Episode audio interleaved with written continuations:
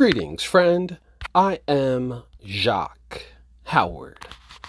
RS11, also known as RS11 and Rainbow Sherbet number 11, is a hybrid weed strain made by crossing pink guava with OZK. RS11 is more relaxing than energizing Consumers who've smoked this strain report feeling calm, sedated, but still mentally alert. The flavor profile is extra fruity with hints of sour citrus. RS11 flower provides a smooth smoke with a lingering sweet and spicy aroma.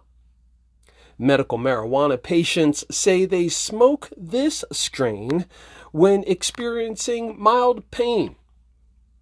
RS11 is believed to be about 15% THC.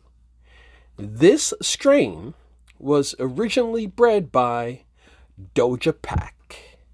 I am Jacque Howard. RS11.